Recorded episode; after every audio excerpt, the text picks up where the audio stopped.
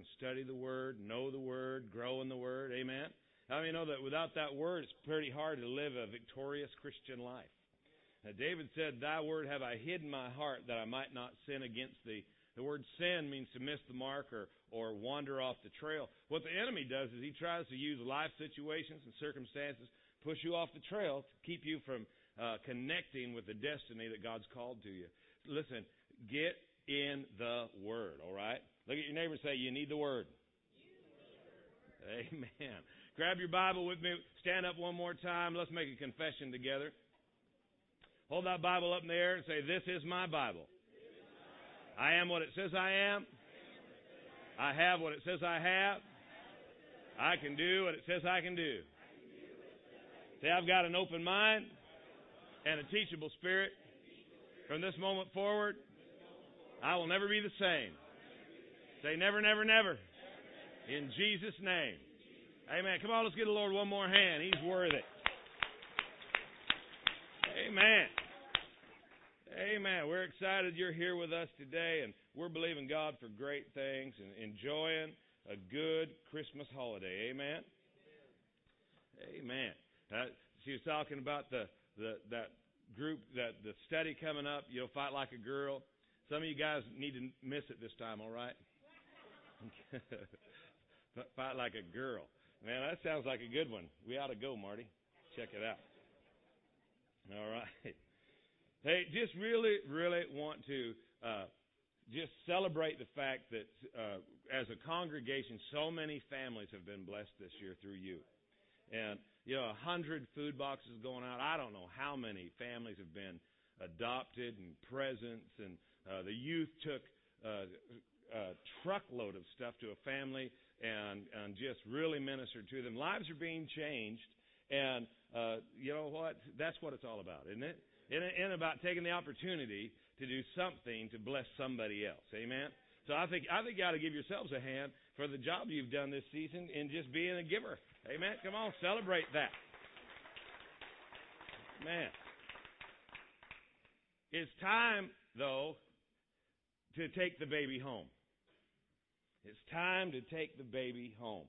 This morning, uh, as we prepare for Christmas, and, uh, and you know, I got to be honest with you, if there's one message that's kind of difficult to prepare for every year is Christmas because you want it to be a little bit different, and it seems like all the materials seem seemingly the same. but it's the most important. You know, this is the most important thing that ever happened for us was the birth of this child, and our lives have been uh, tremendously impacted. I hope yours has by the birth of this one individual baby. Isn't it crazy how one little thing can change everything in your world. Amen. One little thing. This morning, I, I hope that I can share with you a couple little things that can change everything in your situation and in your life. And that God will lift you up to a higher place where you can demonstrate the enemy's defeat, walk in the victory that you've been called to walk in. You realize that Jesus said, I have come that you might have and enjoy life. And I got to tell you something life is much more enjoyable when you're winning instead of when you're getting your hiney handed to you on a platter. Amen? Look at your neighbor and say, It's time to take the baby home. Open your Bibles to the book of Luke, second chapter. And it says, In those days, Caesar Augustus, starting at verse 1, in those days, Caesar Augustus issued a decree that a census should be taken of the entire Roman world.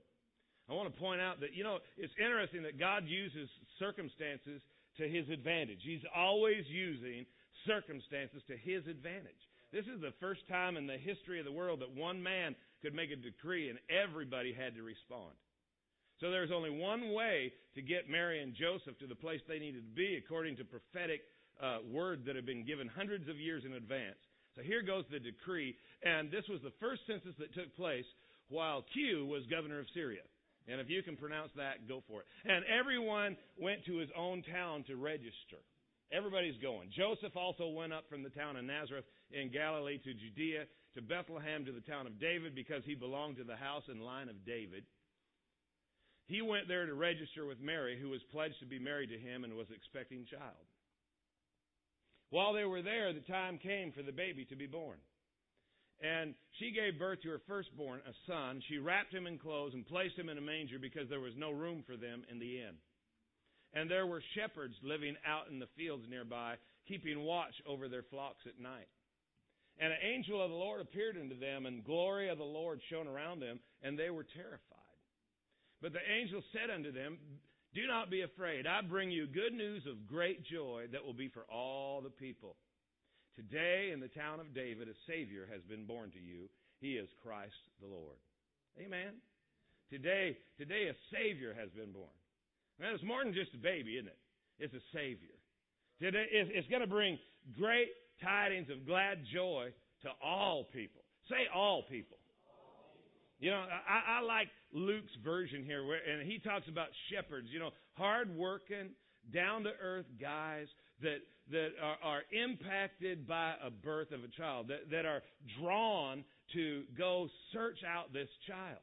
And uh, you know, a lot of us sometimes I don't know what what takes place in our mind. We think that that certain aspects or promises of God belong to particular people. But I I need you to understand that every promise of God is for all people. Man, this, this is for you. Amen. The, the great life, the good news, the, the, the incredible blessings of God belong to you. It's not just for somebody else or somebody who's dressed better or somebody who, who has been nicer or somebody who hasn't made as many mistakes. No, it's for all people. Man, here, here's the great you know, news of the gospel is that it's going to reach into your life, into your situation, and make a difference for you. It's for your benefit. Don't ever stand off and, and allow the enemy to uh, use condemnation against you so that it sabotages your confidence in God regarding the promises in your life. The reality is, is that if there's any group you belong to, it would be all people. Amen? Thank God I got membership in a group of all people. Because everything he said he'd do, he was going to do it for me too because I'm part of that group. Amen? I'm in the group. I'm part of all people. Amen. All right, let's pray and we can go home. you know, a lot of us are under the impression that, that Christmas, our, our mentality works this way. We think that Christmas is kind of when you wrap it all up. Right? This is the end of the season. And matter of fact, we just, if we just make it through Tuesday, on Wednesday we can take a deep breath and get ready, you know, and just to, to relax and calm down. It's the end of the season. I'm here today to tell you that Christmas isn't the end of the season, it's the beginning. Right? It, it, it, this, this is where everything really takes off from. This is, this is the starting point, not the ending point. Amen? It, it's, it is the ending. It's one thing to pat your impregnated belly and think about what it'll be like someday to hold the child. It's another thing to hold a newborn in your arms and dream about the future that lies ahead. Many of us have such a, a, a skewed mentality when we consider Christmas. We, we are so uh, wrapped up in, in shopping and, and getting to the right place at the right time and making the right connection and keeping everybody happy that we just can't wait till it's over. And we end up missing, even as great, true hearted believers, we, we make a mistake during this time of the year and, and, and we look at it as the end. It is not the end, it is only just the beginning. Amen? I got to tell you something. Uh, just like Mary was expecting her firstborn, I can remember, and many of you guys that, that, that have children, think about what it was like when you were expecting your firstborn child. You know, you, you had pictures in your mind. I, I, I remember Shelby was nesting, and I was out golfing, right? Because it was better to stay out of the house right as we approached the day, right? Uh, I mean, I had my instructions. She had written them down and everything I was supposed to take, and it was in a bag, and it was at the right spot. And I knew what to do if the emergency bell ever went off. Right? I walked around and I had that the phone there, and and she was going to call, and then then then we go into action. But during that those last few hours, I remember the anticipation and the pictures that would go through my mind, and uh, as I was preparing for the birth of our firstborn, in my mind, I pictured our perfect little family. It's, going to be awesome. Our perfect little family. Uh, Shelby would greet me at the door. You know, I, I knew that when, I came home after the birth of our firstborn, I, I, this is what I saw. I, I, I would come home and Shelby would greet me at the door. She'd have on a little apron. Nothing else, just a little apron. Hey, this is my world, okay? Okay? you, you, you there? Yeah. Just don't be swinging by my house. Okay. Matter of fact, I, I still picture that in my perfect world. But uh, that's another story. Okay. Okay, come back. Bring it back. Okay. Bring it back. Uh, she'd greet me at the door and she'd kiss me and she'd ask, How was your day?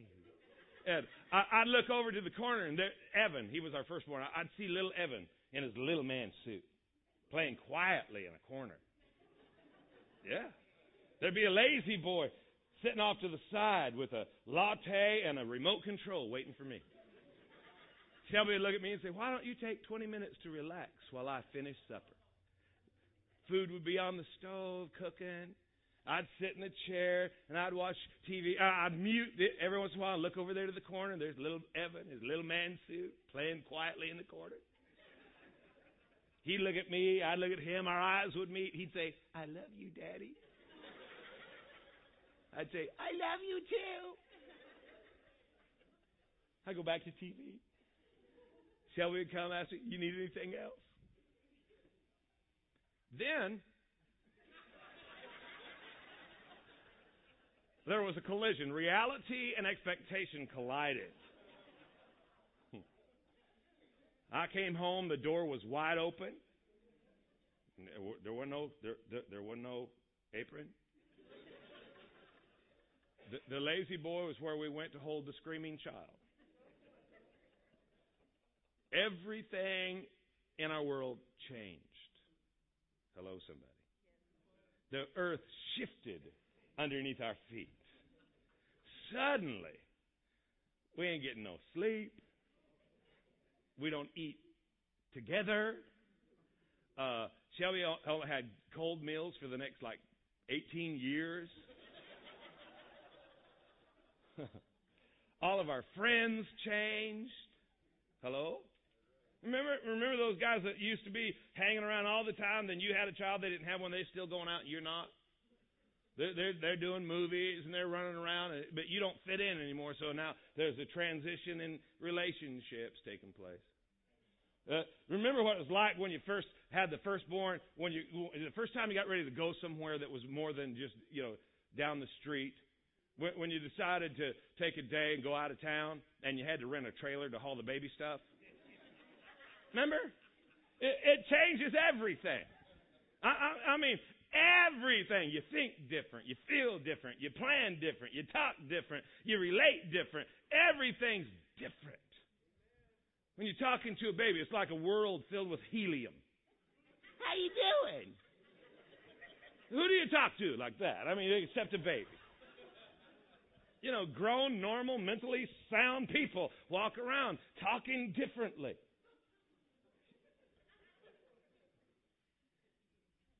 I think for some of us, see, what has happened is we've encountered Jesus, but not much has changed. We talk the same, we plan the same, we think the same, we relate the same, everything's the same. Oh, but we got Jesus. No, no. We, we, we prayed a prayer, but we didn't take Jesus home.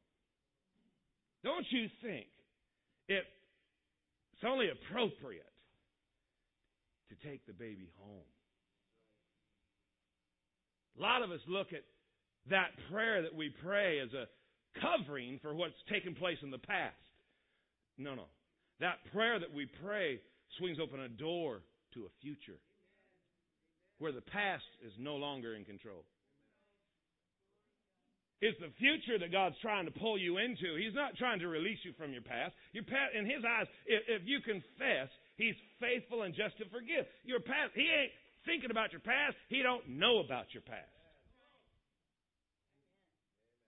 He's all about future. He's all about you know, pulling you into destiny and connecting you to blessing and, and o- operating the promises in your life. He, he don't care where you've come from or what you've been through. I, I love what David said in Psalms 139. He said, I look behind me. I see you were there. But I look in front of me, and you're out there too. Many of us need to lift our eyes up and look to where God's taking us and forget about where we've been. Isaiah says, Remember not the former things, neither consider the things of old. For behold, I shall do a new thing. Now shall it spring forth. Shall you not know it? Won't you embrace the new thing that I want to do? It's not time to wrap it up, it's time to unwrap it. It's time to get something inside of you, a passion that says, I'm going to go into the future with, with, with a new walk. I'm going to walk a new way. I'm going to talk a new talk.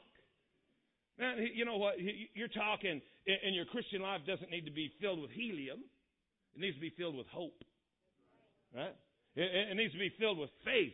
You, need to have a, a, faith confession coming out of your mouth.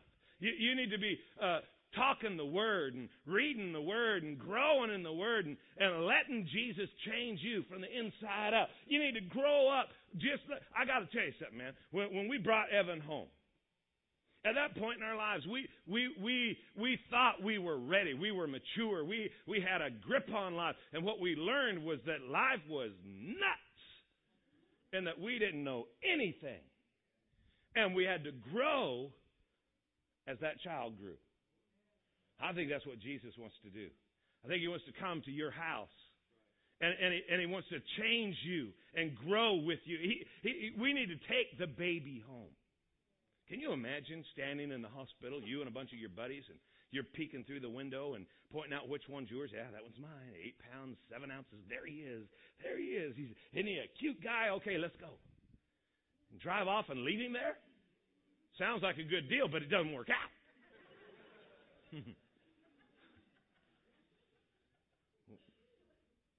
Some of us have tried. But you got to take the baby home. Huh? You got, you got to, it's yours. It's yours. This baby that was born, it's yours. It's time to take the baby home. Some of us are missing Jesus. We're born again. Yes, we're going to go to heaven someday. But we're still missing Jesus. The power that he possesses to change everything has not really been unleashed in our lives. We, we go to church and we check out how he's doing, and then we go back and we leave him there again. It don't work that way. You got to pick the baby up and take him home today. I, I have to challenge you. Take the baby home. Talk different. Walk different. Plan different.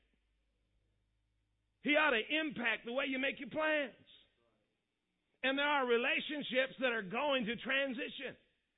And I know that many times people are afraid of, of, walking away from their friends. You're not walking away, you're pulling them up. You're going to a, to a different level where you can look at them and say, hey, the view's better up here. Come on. You, you have relationships in your life that need somebody who will have a relevant real relationship with a living God. They need somebody who can understand what it is to take the baby home. They've spent their life hearing about him and, and, and reading about it, but they need to meet somebody who's actually living with him in their world and in their life.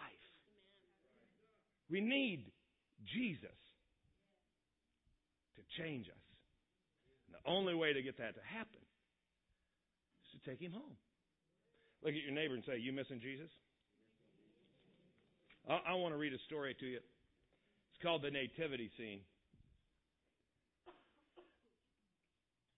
It says about a week before Christmas in Chicago in the early 1930s, a family brought a new na- uh, a family bought a new nativity scene. And when they unpacked it, they found two figures of the baby Jesus. Someone must have packed this wrong, Mother said, counting the figures. We have one Joseph, one Mary, three wise men, three shepherds, two lambs, a donkey, a cow, an angel, and two babies. Oh dear, I suppose some set down at the store is missing a baby Jesus because we have two. You two run back down to the store and tell the manager that we have an extra Jesus. Tell him to put a sign on the remaining boxes saying that if a set is missing a baby Jesus, call 7126. Put on your warm coats. It's freezing cold out there. The manager of the store copied down the mother's message, and the next time they were in the store, they saw the cardboard, the cardboard sign that read, If you are missing baby Jesus, call 7126. All week long, they waited for someone to call. Surely they thought someone was missing that important figurine. Each time the phone rang, Mother would say, I'll bet that's about Jesus. But it never was. Father tried to explain there are thousands of these scattered over the country, and the figurine could be missing from a set in Florida or Texas or California. Those packing mistakes happen all the time. He suggested we just put the extra Jesus back in the box and forget about it. Sounds like Dad. Put baby Jesus back in the box? What a terrible thing to do, said the children. Surely someone will call, Mom said. We'll just keep the two of them together in, in, the, in the manger until somebody calls. When no call had come by 5 o'clock on Christmas Eve, Mother insisted that Father just run down to the store to see if there were any sets left. Sounds like Mom. You can see them right through the window. Over the counter, she said, if they're all gone, I'll know someone is bound to call tonight. Run down to the store, Father thundered. It's 15 below zero out there. Oh, Daddy, we'll go with you. Tommy and Mary began to put on their coats. Father gave a long sigh and headed for the front closet. I can't believe I'm doing this, he muttered. Tommy and Mary ran ahead as father reluctantly walked out in the cold. Mary got to the store first and pressed her nose up to the store window. They're all gone, Daddy, she shouted. Every set must be sold. Hooray, Tommy said. The mystery will now be solved tonight. Father heard the news still half a block away and immediately turned on his heel and headed back home. When they got back to the house, they noticed that mother was gone, and so was the extra baby Jesus figurine. Someone must have called, and she went out to deliver the figurine, my father reasoned, pulling off his boots. You, you kids get ready for bed while I wrap mother's present. Then the phone rang. Father yelled, Answer the phone and tell them we've found a home for Jesus. But it was mother calling with instructions to come to 205 Chestnut Street immediately. Bring three blankets, a box of cookies, and some milk. Now what has she gotten, in, gotten us into? 205 Chestnut, that's all the way across town. Wrap that milk up good in the blankets or it'll turn to ice before we even get there. Why can't we all just get on with Christmas? It's probably 20 below out there. The wind is picking up of all the crazy things to do on a night like this. When they got to the house at 205 Chestnut Street, it was the darkest one on the block. Only a tiny light burned in the living room, and the moment we set foot on the porch steps, my mother opened the door and shouted, They're here. Oh, thank God you got here, Ray. You kids, take those blankets into the living room and wrap up the little, little ones on the couch. I'll take the milk and the cookies. Would you mind telling me what's going on, Ethel? My father asked. We have just walked through below zero weather with the wind in our face all the way. Never mind all that right now, my mother interrupted. There's no heat in this house. This young mother is so upset she doesn't know what to do. Her husband walked out on her, and the poor little children have a very bleak Christmas, so don't you be complaining. I told her you could fix that oil furnace in a jiffy.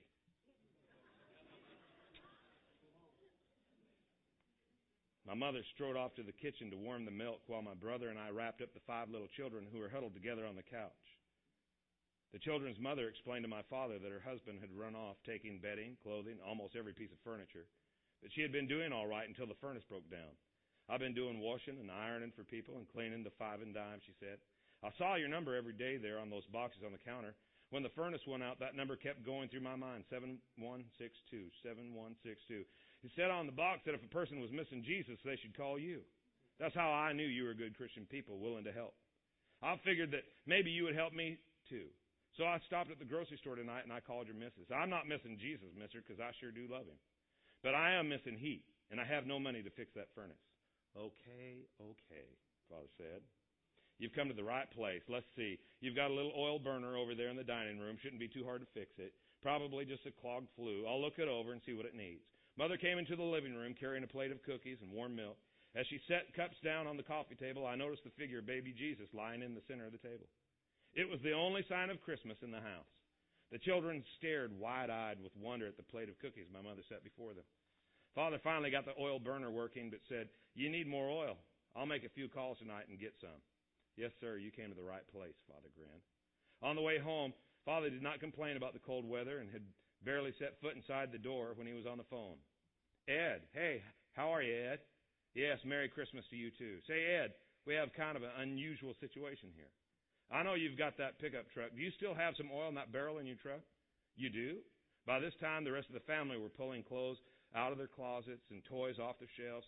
It, it, it wasn't long, uh, it was long after their bedtime when they were wrapping gifts. The pickup came. On, on it were chairs, lamps, blankets, gifts for a hurting family. No one ever did call about that missing figure in the nativity set. But as we grew older, we began to realize it wasn't a packing mistake at all. Cool?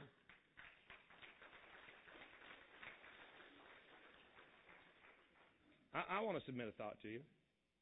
Maybe this year, as we're wrapping up Christmas, taking the ornaments off the tree and pulling our lifelike pre-lit Christmas tree back in the box.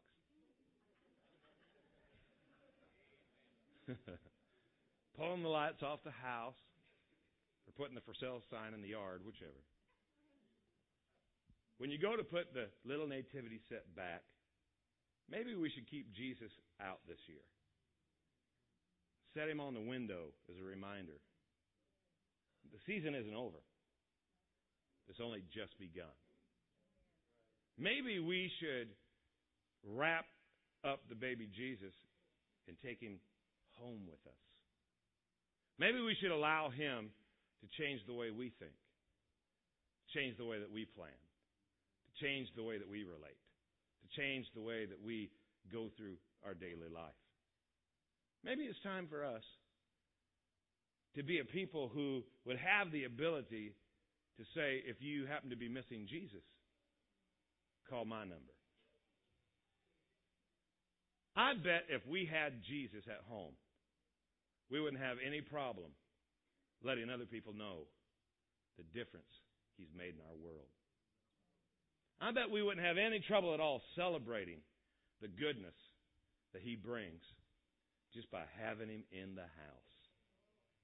Instead of keeping him at the church, instead of leaving him somewhere else, why don't we take the baby home and be growing with him? Letting him change us from the inside out. Will you do me a favor? Will you, will you close your book? I want you to close your eyes, bow your head. The worship team's coming back.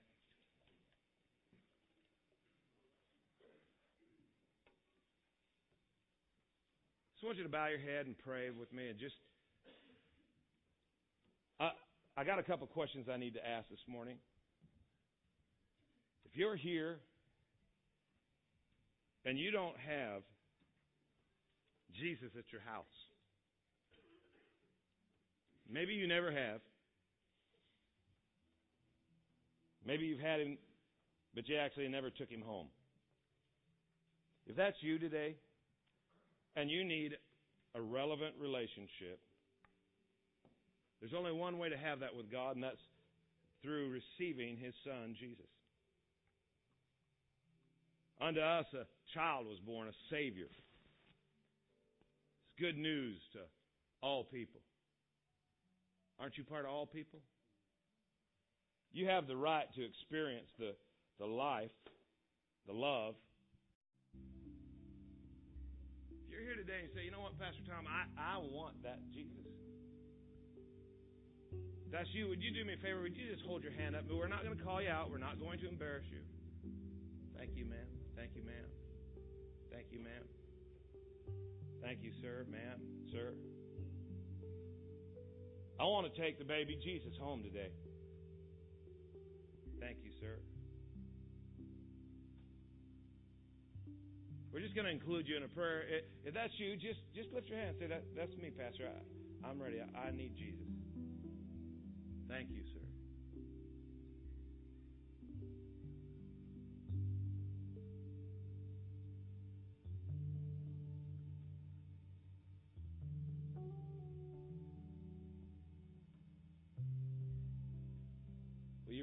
Prayer with me? Say, Dear Heavenly Father, I need you. I need your love, your acceptance, your forgiveness. I want to take you home. Change me from the inside out. Change my world. Change my attitudes.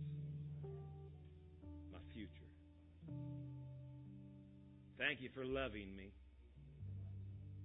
Thank you for saving me and for setting me free.